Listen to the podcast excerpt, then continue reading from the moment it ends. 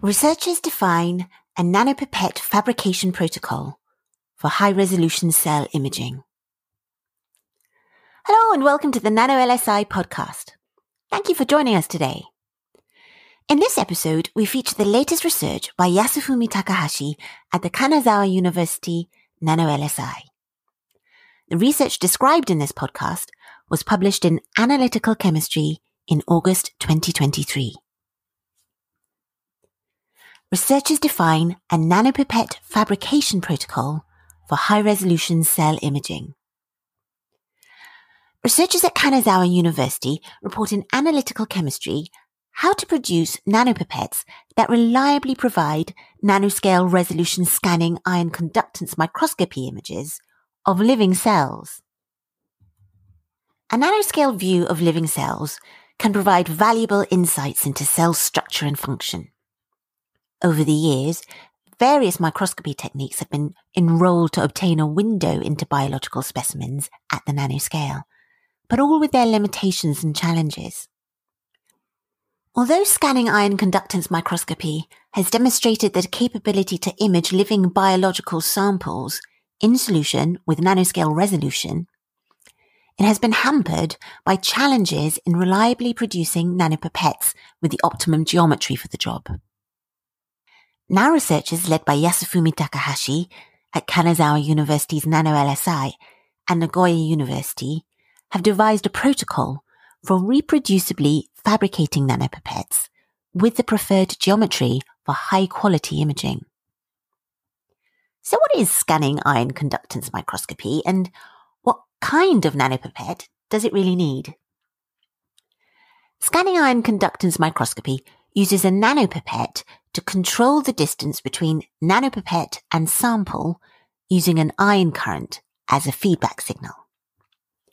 The shape of the nanopipette significantly influences the performance of the device. For instance, a wide aperture limits the possible resolution. A long shunt can lead to rectification effects that warp the ion current measurements. And if the glass of the nanopipette is too thick, it can deform the sample before the proximity of the aperture has reached the point needed for constant ion current topographical mapping.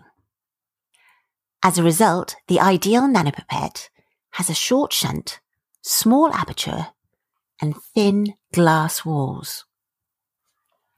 The standard procedure for fabricating the nanopipette is to pull a capillary tube with a laser puller that heats the capillary tube it is manipulating.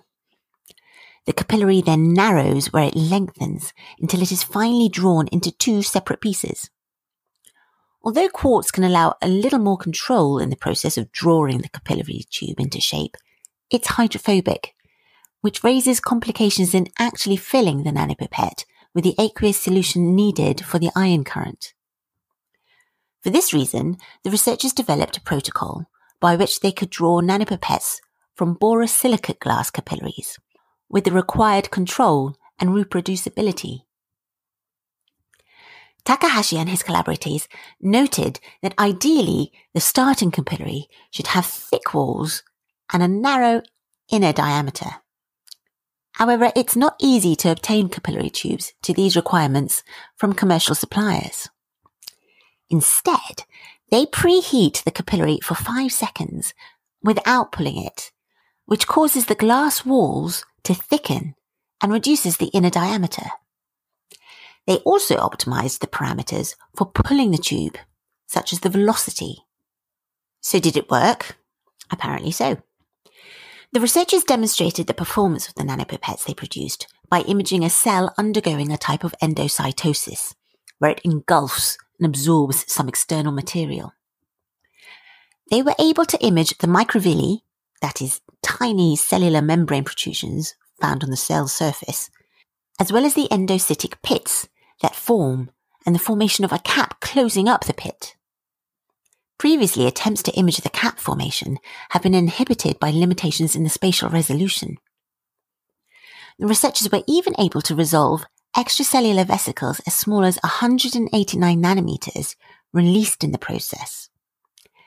As they point out in their report, there is increasing evidence that these extracellular vesicles play an important role in communication between cells and homeostasis with diagnostic and therapeutic applications focused on the smaller extracellular vesicles between 40 nanometers and 150 nanometers in particular.